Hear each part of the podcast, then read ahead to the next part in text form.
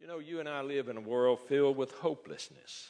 Uh, there's people all around us that are searching, looking for answers, and it is indeed a hopeless world that we live in some, way, some ways.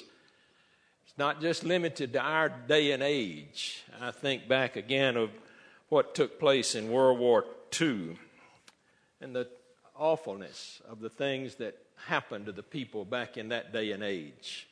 Uh, the, especially over in the European, European uh, area where there was so much uh, battle, so many battles going on, so many things happening. I read again this week part of the book uh, by Corrie ten Boom. A wonderful lady that died a few years ago. She wrote a book called The Hiding Place. If you never had an opportunity to read that, I would encourage you to do so. It'll open your eyes to what hopelessness sounds like. Uh, she and her family, prisoners of war. Her sister, Betsy, died in that awful, uh, awful prison encampment that they treated the Jews so horribly. And I read a statement from that book. I want to share it with you tonight. She said, It grew harder and harder even within these four walls, there was too much misery, too much seemingly, seemingly pointless suffering. Every day, something else failed to make sense, something else grew too heavy. But as the rest of the world grew stranger, one thing became increasingly clear. Our Bible was the center of an ever widening circle of help and hope. Like wafts clustered around a blazing fire, we gathered about it, holding, up, holding out our hearts to its warmth and light. Life in Ravensbruck took place on two separate levels, mutually impossible. One, the external life that grew every day more horrible. The other, the life we lived with God in hope, grew daily better, truth upon truth, glory upon glory. Isn't that amazing that even in the spite of those kinds of difficulties and horrific things that took place, the mistreatment of human beings in such an awful way, they still had hope, and that hope was grounded in God's Word. Again, we could even go back uh, in our generation uh, some of you, well, most of you here tonight were alive on September the 11th, 2001. What a day. What a day. I want you to look at something. If uh, Andy will let us look at that for a couple of minutes on reminding us of what took place on that day. Those of us who were attuned to what was going on back on that day uh, can remember with great vividness what all took place and how, the horror of it. It was just unbelievable to think that could have happened. Some of you went up to New York. Some of you went on our mission trip up there a couple of years ago, and uh, we saw again uh, the devastation. Sadell and I had the privilege just a couple of weeks ago, a few weeks ago now, of going back to New York City and going to where the World Trade Center stood and to see that magnificent new building that has arisen uh, and stands now as a, I think, a testament to what uh, those men and women had to endure, and, and as this little video clip said, the courage that they had to stand as they did. It's just so impressive to see that and to know that through their hope in the future, there would be something better. What a day. I want you to turn in your Bibles, if you would, and we want to look for a few minutes at this passage of Scripture from the book of 1 Peter. And here again, Peter writing to a group of people that were discouraged and felt hopeless in many ways. They had been dispersed uh, into various parts of the world, and their uh, hope and their faith had sort of wavered a little bit. And here's an older man. Uh, Peter at this time had matured a little bit. You recall the life of the Apostle Peter. He was one of those rugged fishermen that Jesus called to be a part of his crew of disciples, and they uh, followed him They invested their lives and their energy in his ministry, uh, walking along beside him and with him, hearing him teach, seeing him perform miracles, and their lives were changed. Until that day, he stood uh, before Pilate and heard those words that the Jews began to cry out Crucify him, crucify him. And their lives and their hope in what the future held for them began to dissipate. They didn't know what was going to take place in their lives as a result of that day when he hung on that cross. But aren't we glad that Friday came? Aren't we glad that those uh, fears and uh, disillusionments that they may have experienced changed dramatically as Jesus rose up from the grave and empowered them, and the Holy Spirit fell upon them in such a way that their lives were, would be forever changed. And just as our lives have been forever changed because of September the 11th, the things that took place uh, there, uh, travel is a little bit different. Uh, when you go to an airport, you have to stand in a line. Uh, things that that we took for granted uh, because of that day. Well, these people in the day that Peter wrote this, he's probably now on up in years. As I said, he was probably a young man. He's the most outspoken one. He's the one that, uh, you know, spoke up when Jesus was up on the Mount of Transfiguration and said, Lord, there's no need for us to go anywhere. We've, we've been to glory. We can just stay up here and, and we just don't have to do anything now. We can just uh, enjoy the beauty and the glory of God. We've, we've been able to experience this wonderful, wonderful thing in our lives. A little bit later on, Jesus had to tell him, No, we got to go back down where the people are. We've got work to do. And Peter's the one that also, standing there when Jesus was on trial, denied Jesus not once, not twice, but three times, saying, I don't know who you're talking about. I never knew the man. I didn't want to have anything to uh, do with him. All hope was gone. But to read these passages of Scripture, and if I would encourage you, if you've not read First Peter lately, well, you have. I take it back. Some of you in Sunday school have been studying this the last few weeks. Uh, go back and read your Sunday school lessons. Uh, I know you may not have remembered everything about it, but uh, it's a wonderful little book. And here is a man who is changed because of what God had done in his life, and it makes such a profound difference in the kind of person Peter has become.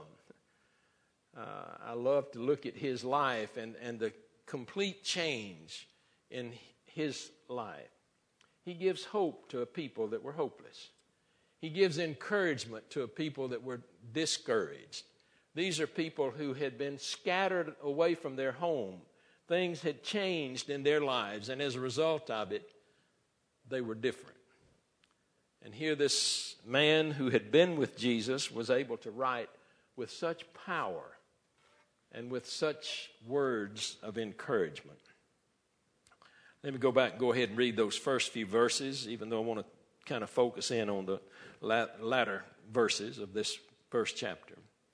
Peter, an apostle of Jesus Christ, identifies himself as one of those that had the privilege of being sent out by Jesus to God's elect, strangers in the world, scattered throughout Pontus, Galatia, Cappadocia, Asia, and Bithynia, who have been chosen according to the foreknowledge of God the Father through the sanctifying work of the Spirit for obedience to Jesus Christ and sprinkling by his blood. He knew about these people. Probably at this time in Peter's life, he was in Rome. Uh, Rome was beginning to experience some very heavy persecution. So much so that old Nero was on the throne, and Nero didn't like the Christians. In fact, when Rome would burn to the ground uh, because he set it on fire because he wanted something a little bit better and bigger. And uh, his finger of accusation pointed right to the Christians. And as a result of it, so much heartache and so much difficulty uh, became a part of their everyday life, so much so that they began to scatter. and they dispersed. And that's exactly what Peter says here. Those who have been dispersed throughout all of these areas have experienced some difficulty, but they're going to get, it's going to get worse. And it did get worse for them. And he was giving them the, these words of encouragement. But listen to this grace and peace be yours in abundance. Not just a little of it, but a lot of grace. You're going to have to have a lot of grace to live through the life that is going to come your way. And we all face that kind of thing. We need that grace, that unmerited favor of God. We need the peace of God that goes beyond understanding, as Paul expressed it. But listen to this doxology of praise that Peter gives. Praise be to the God and Father of our Lord Jesus Christ. In his great mercy, he has given us a new birth into a living hope through the resurrection of Jesus Christ from the dead, and an inheritance that can never perish, spoil, or fade, kept in heaven for you. We've sung these great songs of uh, heaven, and I appreciate Jeremy and the guys leading us, and Margie playing those great songs of, about heaven. Uh, heaven is a real place, and we need to be able to hope for those things in the future. I hope that this is not all there is to this life. Uh, I, I, know there's not, uh, that there is more to this life than what we have to experience, and those difficulties that come our way. But these are some men and women and, and families that were experiencing great difficulties in their life, and as a result of it, they were away from their home, away from their homeland. They were not back in Palestine anymore. They were just scattered all over the place. And persecution was upon them, and more things were going to be coming their way. But isn't it wonderful that Peter could, still in the midst of all of this, offer a voice of prayer? What a doxology that is to know that God was going to be with them no, no matter what. And he said, In his great mercy, he has given us this living hope through the resur- resurrection of Jesus Christ. Can you imagine just how difficult and how disappointed it was for those men who had followed Jesus, like Peter, to experience the things that they had experienced with Jesus, and then all of a sudden he was crucified, he was put in a tomb. All of their hopes, all of their dreams, all of their aspirations were gone. He was dead. But oh, what a wonderful victory God gave them in sending His Son up from that grave. And to know that they had the privilege of seeing Him for those 40 days that Jesus was on the earth. And it made such a profound difference in their lives. And when the Spirit of God fell upon them and they were able to go forth and share the gospel, the good news of Jesus Christ, it made such a difference in their lives and what a difference it made in Peter's life because he could talk like this uh, into this inheritance that can never perish, spoil, or fade, kept in heaven for you, who through faith are shielded by God's power until the coming of the salvation that is ready to be revealed in the last time. Uh, they didn't have much hope uh, for what the future might bring. But here is Peter telling them there is something beyond that you can hold on to. And it's because Jesus Christ rose from the dead, and it's that hope that we have that there is something way beyond this life, kept in heaven for you, who through the faith are shielded by God's power until the coming of the salvation that is ready to be revealed in the last time. In this you can greatly rejoice, though for a little while you may have had to suffer grief and all kinds of trials. And who among us sitting here tonight have not endured some pain or some suffering in our lives? Uh, not a one of us. Uh, I, have been here long enough, and some of the families that uh, are here have gone through some illnesses. Some of you have experienced the death of a loved one so dear. Uh, uh, Lloyd was telling me this morning, he and Deborah a little niece of theirs, a niece and Loy's sister's uh, child, had a baby just a few days ago, right, Loy? And got home from the hospital. uh, with the baby. Baby went full term, born, weighed over seven pounds, and you would think a fine, healthy baby, but the baby died three days later. So, such tragedy that it affects all of our lives. We all experience things in our lives that are difficult. And here these people were looking for some word of encouragement in all of the things that they were having to go through, all of the things that were a part of their lives, all of the difficulties that they were experiencing. And here comes a letter, a letter that has a word of hope for them that there's something better. Even though you are going to experience some trials and difficulties, and Peter, probably living there in Rome, knew about it, was going to be coming.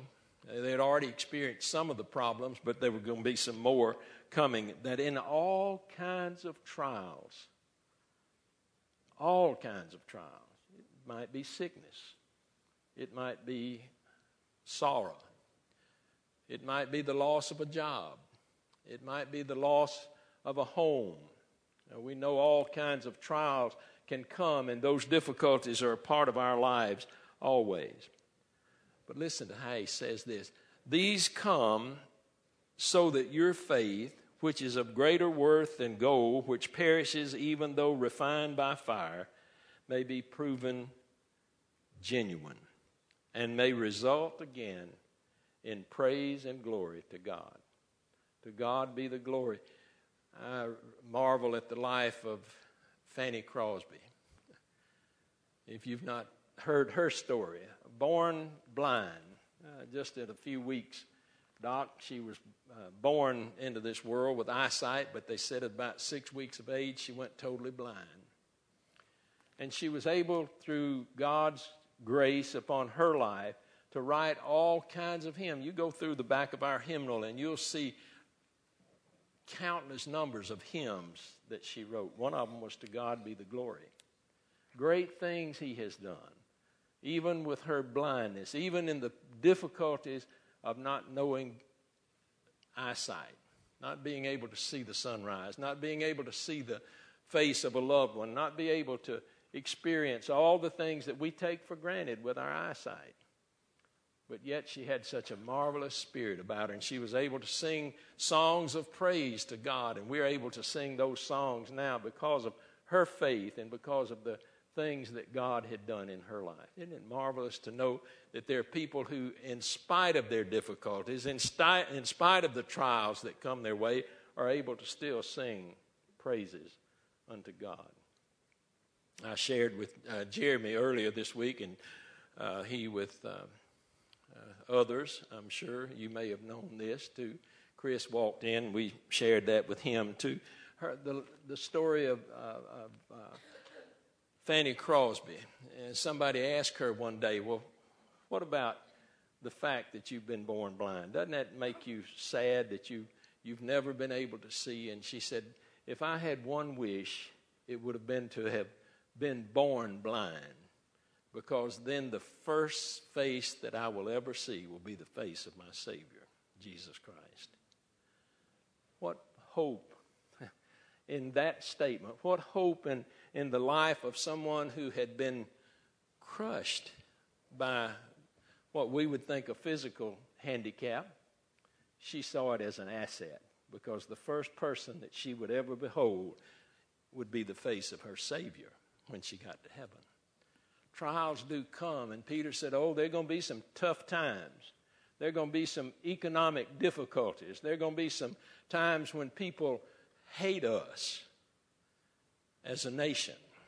They did, just as we saw on the screen there, when that, those planes flew into those tall buildings, killing thousands upon thousands of innocent people. It's going to be hatred, there's going to be bitterness. But these have come so that your faith may be tried just like gold is refined through those refiners' fire. And it all will done, be done so that we may have praise and glory to our Heavenly Father. Though you have not seen him, you love him. Even though you do not see him now, you believe in him and are filled with an inexpressible and glorious joy. Isn't that something to know that Peter could tell these people, Oh, I saw Jesus. I walked with him. I, I was able to experience him in the flesh and to see those things that he was able to do and know that he was a part of my life. You haven't got that privilege. You and I don't have that privilege even today. We haven't seen him with our eyes, we haven't been with him to hear his voice audibly. But oh, we know he's there. We know he's with us. Even though Peter said, You haven't seen him, you still love him. And even though you do not see him now, you have that hope. And I hope, there's that big word again I'm using. I hope that we will have that same type of experience in our lives. That we will know that fact beyond any shadow of a doubt that Jesus walked with us, even through the valley of the shadow of death. He is with us. He loves us still, even though we have not seen him, even though we have not heard him. And it brings about joy, an inexpressible joy. Uh, it's just hard for us to express what Jesus has done. And as we've thought about over these past few days, and we'll think about it even more throughout this week to come, all the things that God has done for us, it ought to cause us to be able to sing praise to our Father for what He has done in our lives. An inexpressible and glorious joy for which you are receiving the goal of your faith, the salvation of your souls and that promise that is given to us that there will be a place that has been prepared for us. And oh, we'll gather together around that throne, sing praises to our Heavenly Father over and over and over again.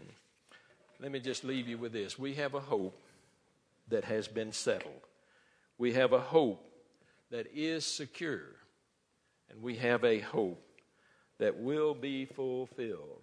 One day we will be gathered together as the people of God, as we have confessed our faith in Jesus Christ as our Lord and Savior. We will be gathered together to sing praises to Him forever and ever. Oh, these problems that we have, these difficulties that we have. You young families uh, that are here with small children, uh, there are going to be some days that uh, you wonder, why me, Lord? what have I ever done to deserve all of this? There are times in our lives that we all sit back and wonder, why me? Why, Lord? Why do these things come upon my life and upon my family? But I'm here to tell you there is a God of hope, a God that sends his love to us day by day. And a hope that is secure, a hope that one day will be fulfilled. We remain faithful to Him. I'm reminded so many times of those things in our lives. It's the, the troubles that come, the difficulties that we encounter, truly, truly affect our lives so many on that day in September in 2001 whose lives were upset as never before. The floods that have come to our state, even uh, in recent months and weeks, we think of those things. But we think about how God has sustained and God will continue to sustain. He's still on his throne. Reggie said it before the election don't get disheartened because God will still be on his throne no matter what. And no matter what comes your way, we can listen to these words from a great apostle, somebody who had lots of trouble in his life, who'd had problems just like you and I. But we have that assurance that God is with us always, no matter what. And I hope that you will remember what a day that will be when Jesus we shall see. And we'll be able to sing for all eternity the goodness of God. Would you join me as we pray? Our Father, it is with deep abiding gratitude that we come tonight to thank you for that hope, that blessed hope that we hold on to. That hope is that is secure because of what Jesus Christ did. And how we thank you tonight that we can live with the assurance in our hearts that someday, Lord, these difficulties that we encounter, the sorrows that come our way, the problems that we have day by day will be done away with. And we'll be reunited in your kingdom of heaven forevermore. Thank you, Lord, for these faithful followers of yours. And we just pray that our lives will be recommitted to you and hold on in hope for that day when we shall be gathered together in your home, prepared for us who follow you as Lord and Savior. For we ask it in Jesus' name.